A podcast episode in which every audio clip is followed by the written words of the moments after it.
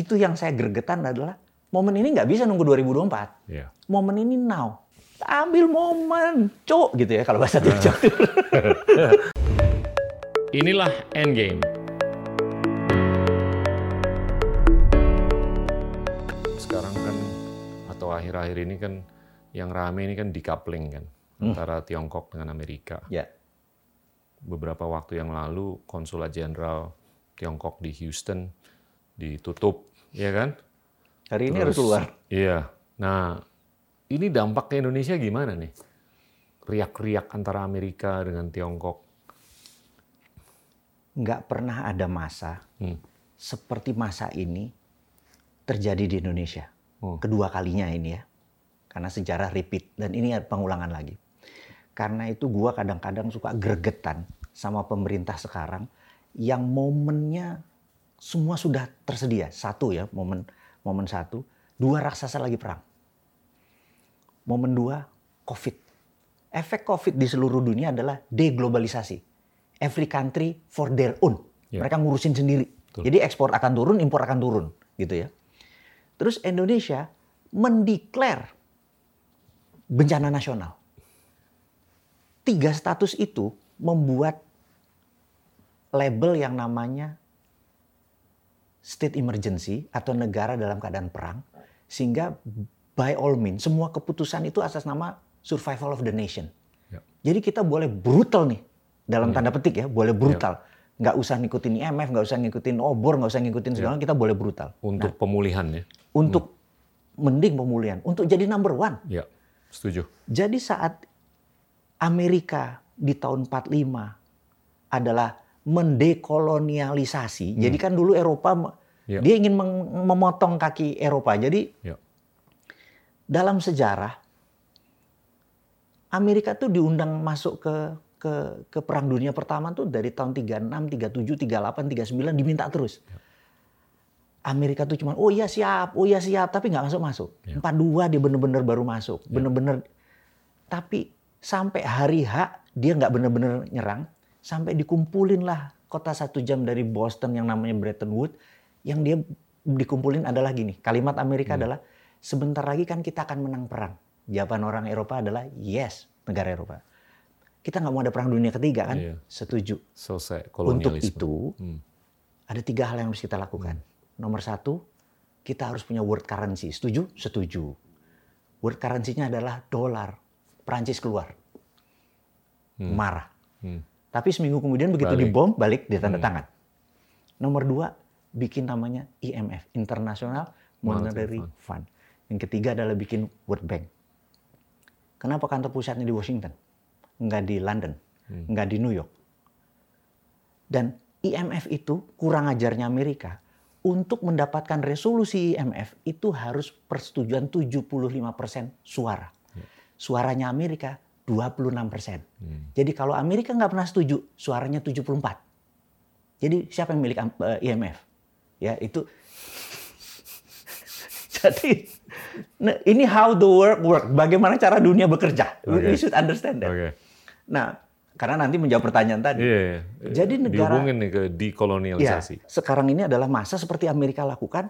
Dia ingin mematahkan. Jadi begitu udah selesai, oh satu lagi. Begitu udah ditandatangani, Amerika tidak serta merta perang. Dia melakukan namanya Operation Paperclips. Ada bukunya. Hmm. Operation Paperclips, mereka masuk adalah CIA Operation, ngambil 1.100 ilmuwan Jerman keluar dari Jerman, termasuk Oppenheimer, Yep. yang untuk bom eh, atom. Manhattan Project. Manhattan Project. And then baru dia bilang sikat, Rusia sikat selesai. Hmm. Jadi setelah itu dia kan yang dilakukan adalah gimana caranya Eropa tidak besar Hmm. sehingga Amerika control the world. Jadi kan sekarang sekarang ini diatur oleh negara pemenang dunia kedua. Yang sekarang Amerika lagi di challenge nih Ya. sama sama sama Iya. sama China untuk who control the world sebenarnya gitu kan. Ini ini perang besar nih sebenarnya. Itu namanya perangkap Thucydides. The strap. Ah. Hmm. itu pelajaran pertama di akademi militer. Ah. Terus Nah, si si yang Amerika sekarang lakukan persis seperti tahun 45. ya. Di mana waktu itu seluruh negara ada global teater. Hmm. Glo- yang membuat 100 negara hadir. Ada India merdeka, Indonesia merdeka, Pakistan itu segala merdeka. Sekarang ini kan udah 70 negara diikat oleh obor, one belt, one road. All go to China, gitu ya. Amerika mau melakukan putus itu lagi supaya di bawah Amerika harusnya. Hmm. Tapi ini adalah moment of greatness untuk kita better dari mereka dan better yeah. dari keduanya. Yeah. Kita ambil momennya itu gitu. Yeah. Itu yang saya gregetan adalah momen ini nggak bisa nunggu 2024. Yeah. Momen ini now. Yeah.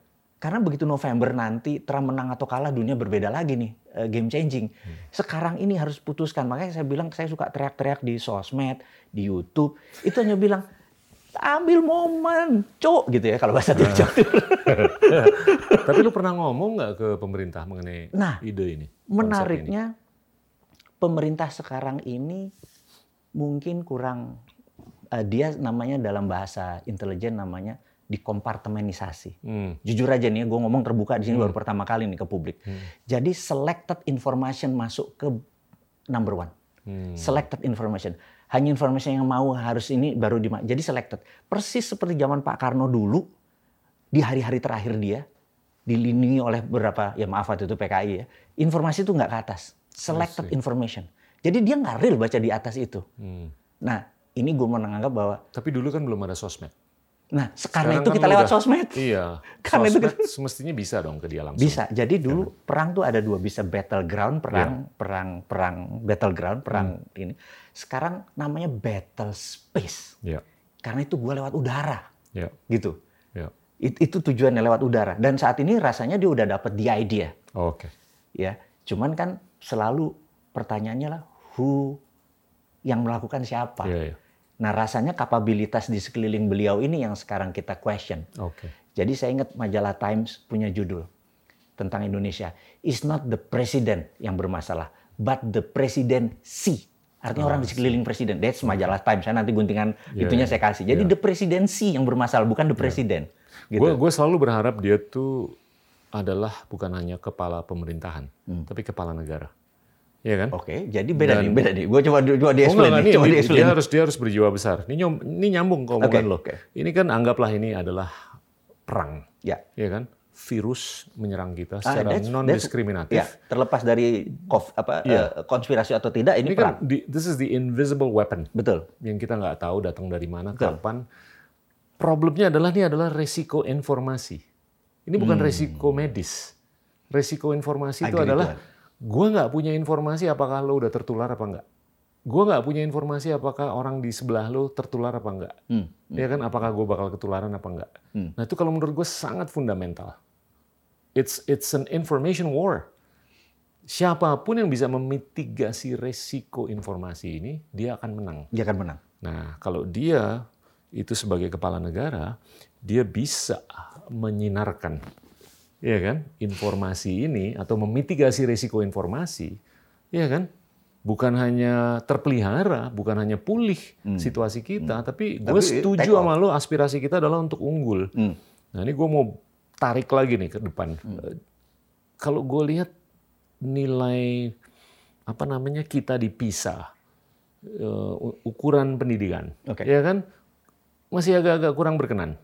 Terus produktivitas kita masih kurang berkenan dibanding negara-negara ASEAN dulu deh. Singapura produktivitas marginalnya 140 hmm. ribu dolar per orang per tahun. Kita cuma 24 ribu.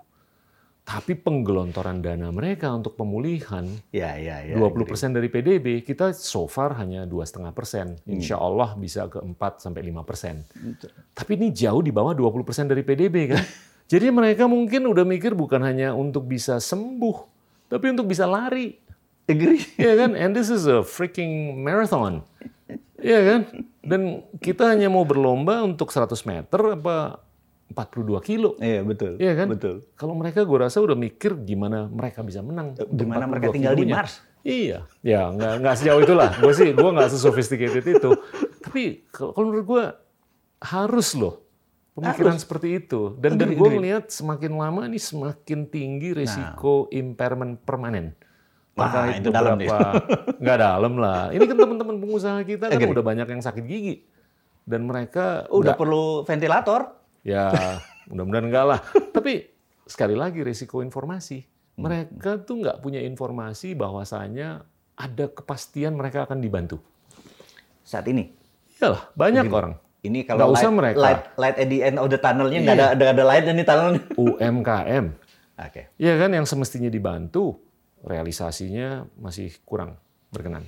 Ya kan? Ini gimana supaya penyiraman ke bawahnya ini, trickle ke bawahnya ini cepat, tepat, dan terpadu. Ubah gini. Mungkin kalau boleh dibilang color of uh, uh, apa cara gua misalnya bernegara, Hmm, gua ini republikan banget. siap.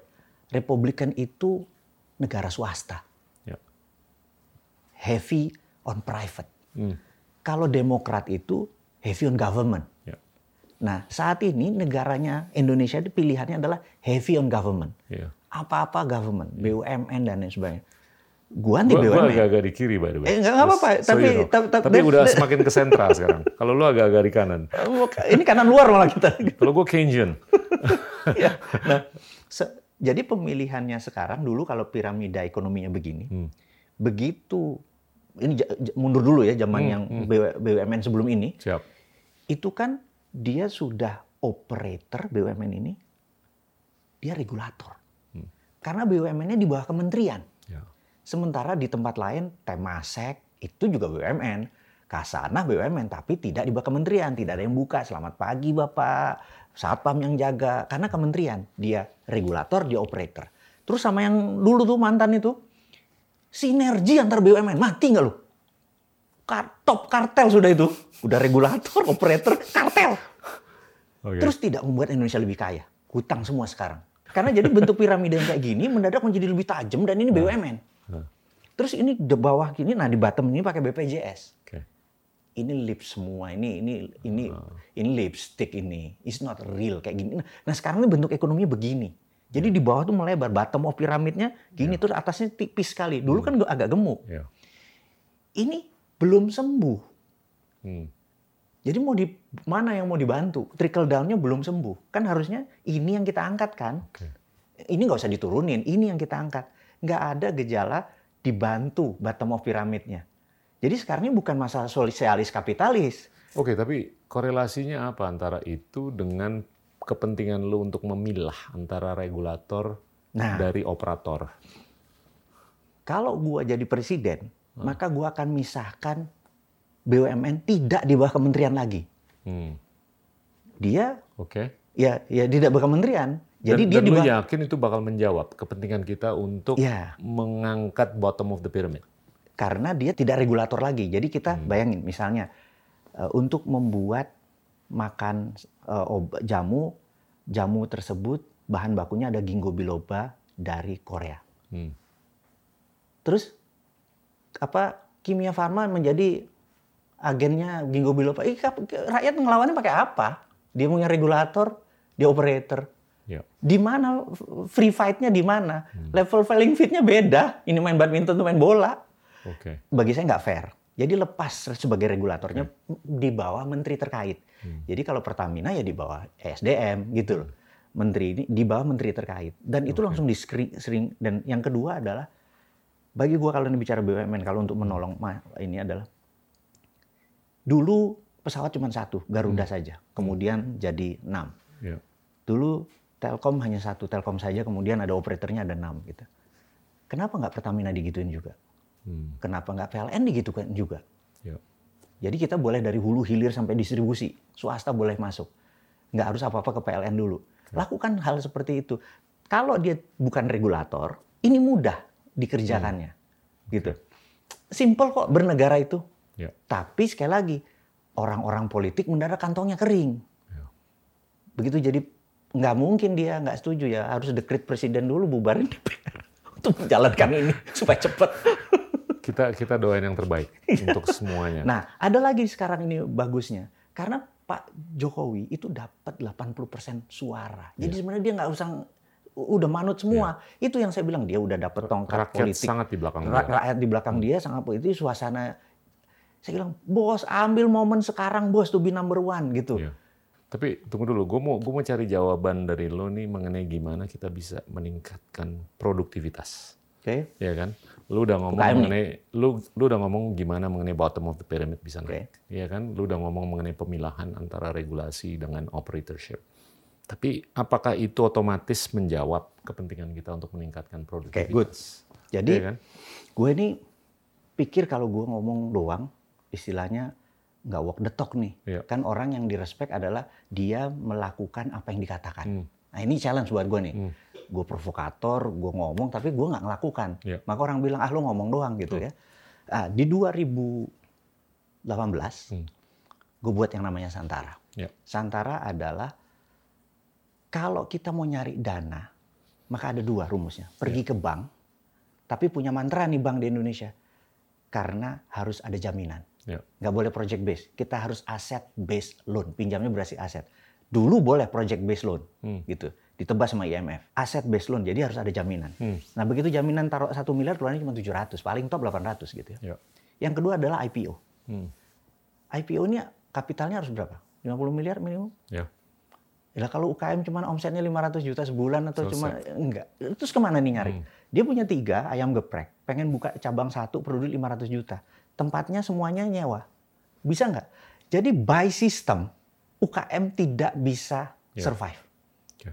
Sementara UKM kita ada puluhan juta gitu ya. Nah, kenapa nggak buat UKM apa IPO untuk UKM? Ya. That's the idea. Keren. Gue buat. Hmm. Dua, 27 Juli 2018. Hmm. Baru dua tahun nih umurnya. Ya. Nyari 3 miliar itu dua hari. Nyari satu miliar itu Dan ini dari seluruh Indonesia. dari seluruh Indonesia. Wow. Dah. Make story short, itu Juli. Bulan Oktober tanggal 3 disemprit kita sama OJK. Prit. Kartu merah. Wih, kita nggak main bola bos, kita main baseball. Hmm. Kartu merah nggak ada di baseball. Bilang, nggak boleh. Karena Anda melanggar undang-undang bursa. Saya bilang undang-undang bursa yang mana? Pasal sekian tahun 95. Bos, presiden udah ganti lima kali bos. Gantilah itu. Ya, makanya Pak ini harus rapat DPR kan selalu begitu kan undang-undang perpula apa ini harus dirubah. Gila ada bernegara susah banget ya saya bilang gitu. Ini Anda melanggar sesuatu ini. Gini deh, di mana-mana negara maju kalau ada sebuah peraturan apa sebuah permainan baru, buat aja regulatory sandbox. Hmm. Selama gua nggak pidana, gua nggak ngerampok, lu ikutin. Gua nggak bisa. Hmm. Di Indonesia harus ada aturan dulu. Bos, agama gue Islam ya, saya bilang gitu. Seluruh hal di dunia, seluruh hal di dunia ini halal kecuali yang Allah haramkan. Lu semua OJK harus halal. Ya semuanya haram kecuali yang OJK halal kan. Gue bilang lu lebih sakti dari agama gue. oh jangan gitu dong bos gitu. Ini bahasa Jawa Timurnya lu kendal banget nih orang nih gitu ya. Terus kita melakukan nego, nego, nego, nego. Terus waduh ini lama bener nih. Kita mau nolong nih. Nunggu peraturan bisa FGD fo- fo- apa fokus grup diskusi, uh gak kelar-kelar nih saya bilang, wah ini kebiasaan nih, teknokrat nih saya pikir nih. Nggak ngeliat, ah snap judgment tuh nggak ada. Artinya Lebih kayak, karena mereka nggak paham atau mungkin ada yang lain alasannya? mungkin, tapi itu Oke. menurut saya saya ang- anggap adalah mereka memang kayak, ah ini apa lagi nanti gue Oke. ini gue bermasalah nanti Iya. gitu ya. Saya bilang, sahabat saya Pak Dahlan Iskan, saya bilang, Pak izin Pak, Bapak punya kekuatan udara nih kenceng Pak. Hmm. Boleh nggak saya dipromosin sama Pak Dahlan? Pak Dahlan bilang, Anda udah berapa yang listing? Sembilan. Waduh, kalau 100 udah ketemu mm, apa model bisnis udah proven. Kalau masih sembilan, atau gini deh, kan dia apa-apa Cina kan? Artinya merek Cina soalnya. Jadi ini sahabat saya. Livernya tuh, ya. Liver- ya, ya, hatinya. ya. Nah. Jadi coba kamu sana. Oke Pak. Jadi di Cina itu ada Shanghai Stock Exchange. Iya. Tapi ada juga namanya Shenzhen Stock Exchange itu kayak kamu UKM yang Betul. udah kamu sana Smart pelajari. Hmm. Nah, kita belajar ke sana, belajar. Oh, gini. Nah, dapat dapat saya, saya pikir saya thank sekali sama Pak Dahlan ini karena kita ngelihat the other flip of coin. Hmm. Oh, oh, oh, oke, oke, oke, oke. Untung diingetin, oh, belajar lama pulang, mulai kita approach. Oh, lebih lebih ini. Tapi kan nggak nggak selesai selesai. Terus Pak Dahlan bilang, kamu ke Pak Imawan deh. Pak Imawan tuh itunya jawab. Dia bilang, Pak ngapunten Pak, Pak Imawan, saya dapat pesan Pak Dahlan, gimana caranya saya bisa maju? Gini, dulu JTV itu TV lokal Iya. mau buat nggak boleh karena TV harus nasional. Hmm. Terus dia melakukan namanya menggugat negara, perbuatan melanggar hukum yang dilakukan oleh negara, digugat menang. Jadi sampean gugat aja negara mas, mati gue bilang gitu.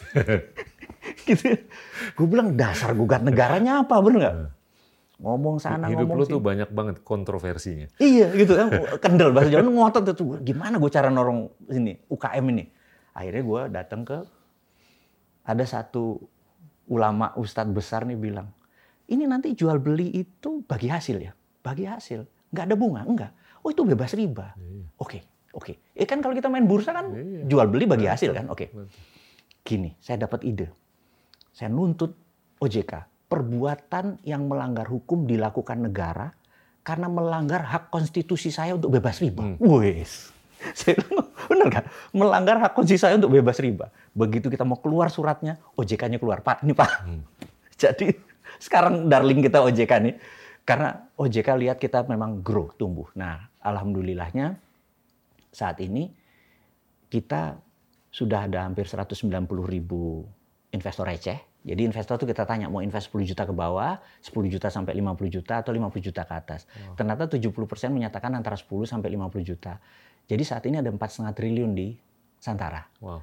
Jadi kita problemnya Dalam adalah dua tahun aja udah begitu. udah gitu. Nah, yang jadi problem adalah kita nyari UKM unggulan ini. Hmm. Jadi saat ini melalui ini kita bilang, ayo yang unggulan sini deh. Ya. Bener nggak? A- Apa filosofi kopi kita sikat, ayo gitu. karena kita karena kita tahu ini bisa grow. Mau 10 10 duitnya Top. gede gitu ya. Nah. yang yang aktif berapa partisipannya sekarang? Oh, itu aktif semua. Karena kan di apps. Jadi Wow. kita bisa masuk ke apps, kita tanya mereka mau beli nggak? Karena itu rekor kita tuh 7 miliar 7 menit. Hmm. Baru listing jek gone. Ada yang pesan 5 juta, 50 juta segala macam, gone Wow. gitu ya. Yang paling kecil berapa? Eh, 900 juta. Oke. Mencari 900 juta. Oke. Jadi, nah kita akhirnya sekarang eh, eh, waktu itu eh, ada lagi eh, teman-teman di Bursa Efek Indonesia bilang, lu gimana cara untuk eh, ini kan perlu aturan Anderson, perlu perlu NSN, eh, P- apa, P- Iya. PwC, Porta- apa, Hmm. PricewaterhouseCoopers untuk menganalisa gini. Saya bilang, bos, nggak mungkin kita pakai teknologi ala Amerika. Lu apa-apa Amerika sih? Ini ini ini Iya, kita biasa kan iya. harus harus nakal sedikit. Iya. Kalau gudeg Ki Ujung umur 36 tahun, punya 9 cabang, pengen buka dua cabang, tapi perlu 3 miliar. Apa kira-kira Arthur Anderson kenal sama gudeg Ki Ujung? Saya bilang gitu. Jadi yang kenal itu adalah pelanggannya. Karena itu kita punya Tapi pre-listing. pagernya apa? Nah, kita punya pre-listing. Hmm. Jadi gini, Santara itu bukan juri, kita penghulu. Hmm. Bukan juri, bukan hakim, bukan judge. Kita bukan penuntut. Kalau ke C, IDX, itu dia, dia jadi juri, Iya, iya. dia jadi hakim, capek bos hidup kayak Iya. gitu. Ini yang nikah kan antara investor sama UKM. Udah diseleksi sendiri sama mereka. Jadi Dan platform ini lu nggak ada recourse sama sekali ya? Recourse-nya antara mereka berdua. Yes, jadi kita penghulu adalah ini jawab kabul nih ya. Paling gue baca Hmm. taktik talak kalau ini cerai gitu kan eh, udah udah biasa ya teman-temannya gimana lupa ya Hmm. taktik talak eh, itu nasihat perkawinan. Cuman itu toh. jadi shit happen yang mereka yang nanggung. Kalau dibuat- mereka cerai, penghulunya nggak ada akuntabilitas kan? karena sama itu dengan lo. karena itu mereka harus ketat sekali. Tapi pengalamannya adalah percaya 90% yang beli pelanggannya. Wow. I- Itu fakta gitu. 90% yang beli pelanggannya. Dan Jadi ada, nanti ada ada yang melenceng nggak? So, So far. far sudah dua tahun, alhamdulillah dividen setahun dua kali semua dikasih. Dan Wow. dividennya 17 persen, Wow. 6 bulan. Wow. Chief, iya. deposito cuma 6-7 persen. iya. Ini naruh 5, 6 bulan sekali ngasih 11 Iya. persen. Bagi UKM, kecil segitu. Marginnya UKM Tapi masih kalah sih sama pergerakan sahamnya Amazon Ah, sama Tesla. one day. Ini gue mau ngomong teknologi nih, Iya. lo, karena lu suka digitalisasi. yes, kan. agree. Kalau kita lihat market cap-nya Fiat Imobiliar. dibanding market cap-nya Tesla Hmm, per mobil terjual, Fiat Iya. tuh cuma 4.000 dolar per mobil terjual. Gede Tesla jauh. Tesla as of last week 860 ribu dolar per apa market cap per mobil. Fiat cuma 4 ribu dolar. Iya, iya, iya, agree. Dua-duanya mobil. Dan 70 Bedanya cuma satu. Satunya dengan baterai, Iya. yang satunya dengan bensin. 70 persen baterai itu harganya. Iya kan? Kalau menurut gue ini bukan karena baterainya. Karena, Ini karena narasinya. ah, oke, Iya kan? Balik ke narasi lagi nih. oke. Inilah Endgame. Di episode Endgame Taruh 2 berikutnya. juta. Jadi mereka pensiun dapat 30 juta misalnya, 5 juta taruh di sini 5 juta. Itu ternyata dividen yang didapat dari UKM sudah bagus. Oke. Nah, yang kita harap ada dua saat ini. Mau nolong pemerintah nih ya.